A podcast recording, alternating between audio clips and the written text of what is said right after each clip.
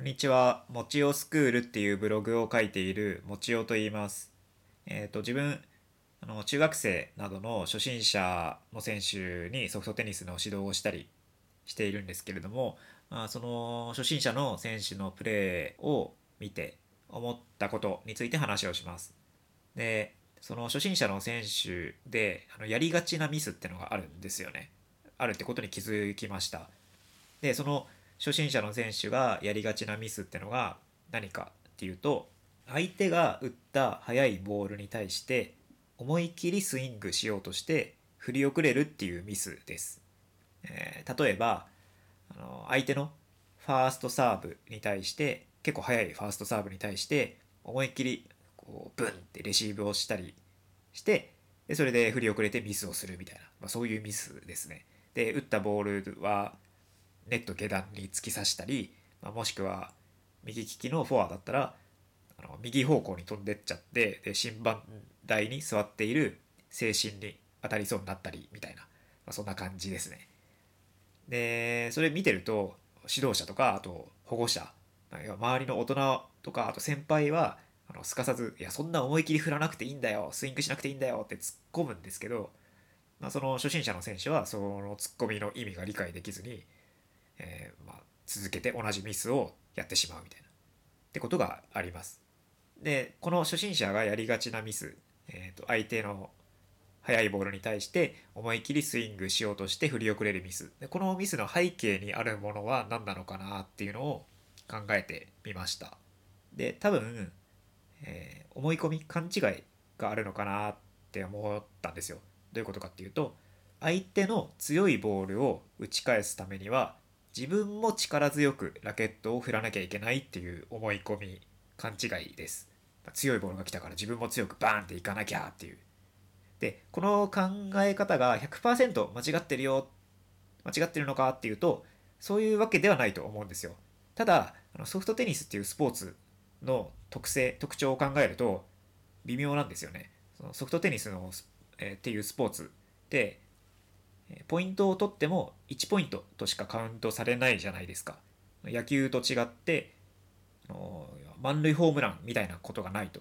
この1点素晴らしいポイントの取り方をしたらじゃああなたには4ポイントあげますよみたいなそういうことがないんですよね。だから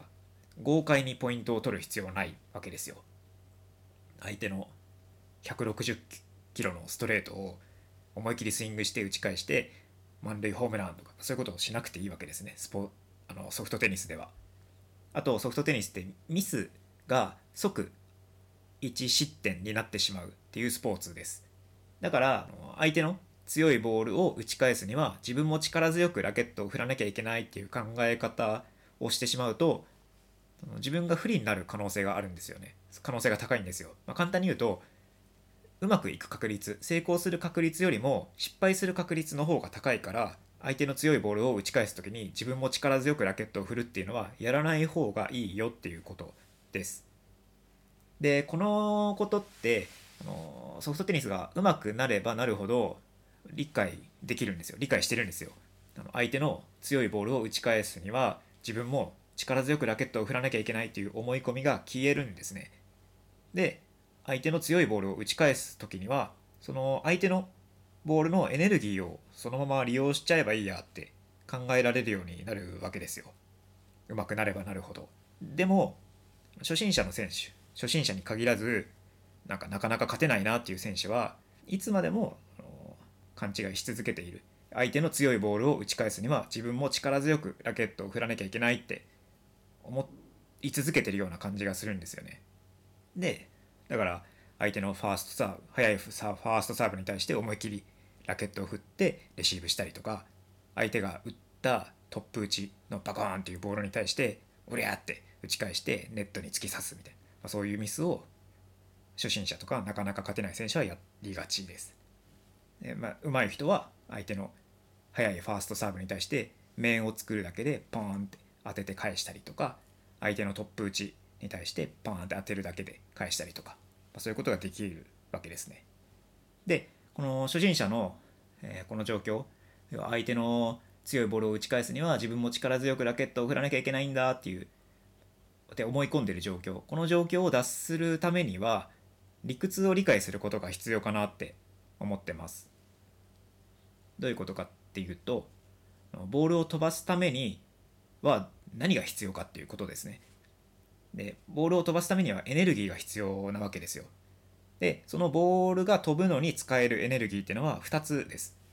1つ目が飛んでくるボールのエネルギー。その飛んでくるボールが持ってるエネルギーを反発させることによってボールを飛ばすっていうことですね。で2つ目は自分でスイングしたラケットのそのエネルギーをボールに伝えることでそれでボールを飛ばすっていうことですね。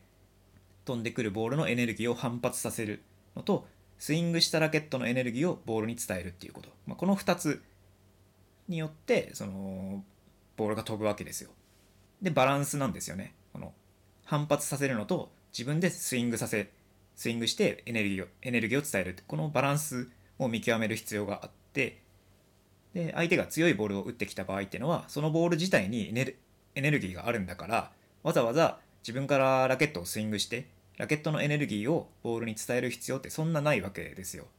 相手のボールがエネルギーを持ってるんだからラケット面だけ作ってあげてで相手のエネルギーを反発させるようにすればそれだけでボールは返るんですよね。でまあ上手い人はこれを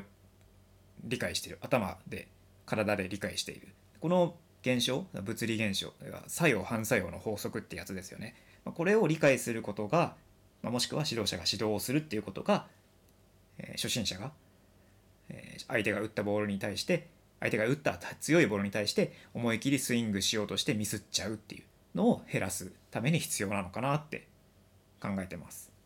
で具体的な練習に練習方法に落とし込んでちょっと考えてみると例えばこういう練習をしてみるのもありかなって思いましたラケット出しで、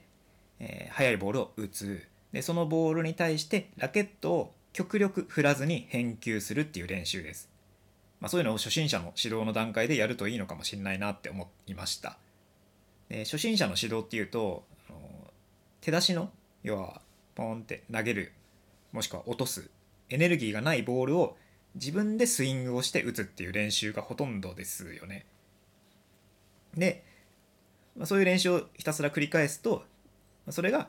そのラケットは思い切りスイングするものだっていう思い込み勘違いにつながっちゃうのかもしれないなって思ったんですよ。だからもう一回言うと初心者の段階でラケット出しで速いボールを打ってそれを打ち返す練習。ラケットを極力振らずに打ち返す練習っていうのをやるといいのかもしれないなって思いました。はい今回は、えー、初心者がやりがちなミスについて話をしました。